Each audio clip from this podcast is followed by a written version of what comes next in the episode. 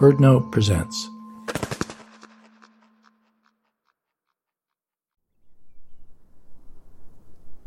From BirdNote, this is Sound Escapes. I'm Ashley Ahearn. Okay, so we're back with our guide, Gordon Hempton, the sound tracker. And today, he's taking us to Saskatchewan's Grasslands National Park, just a few miles north of the Canada US border. Prairies are some of the most vast and beautiful places to listen to nature, and this grassland is one of the least noise polluted places in North America. It's just you and the birds, as far as you can hear.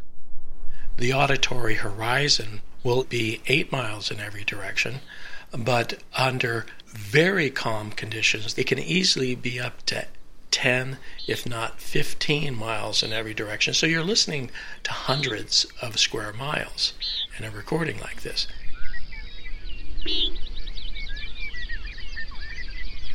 And it's at the very early morning when the light is just beginning to turn a little milky on the eastern horizon and the stars begin to disappear. The air is the calmest, but it's a slow wake up. We're far north. And even though it's the sunniest time of year, the cold temperatures keep these birds tucked in.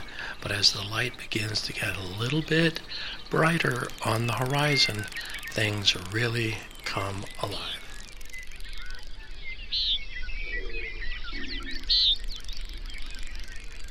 We're going to leave you to listen to this sonic awakening in a minute.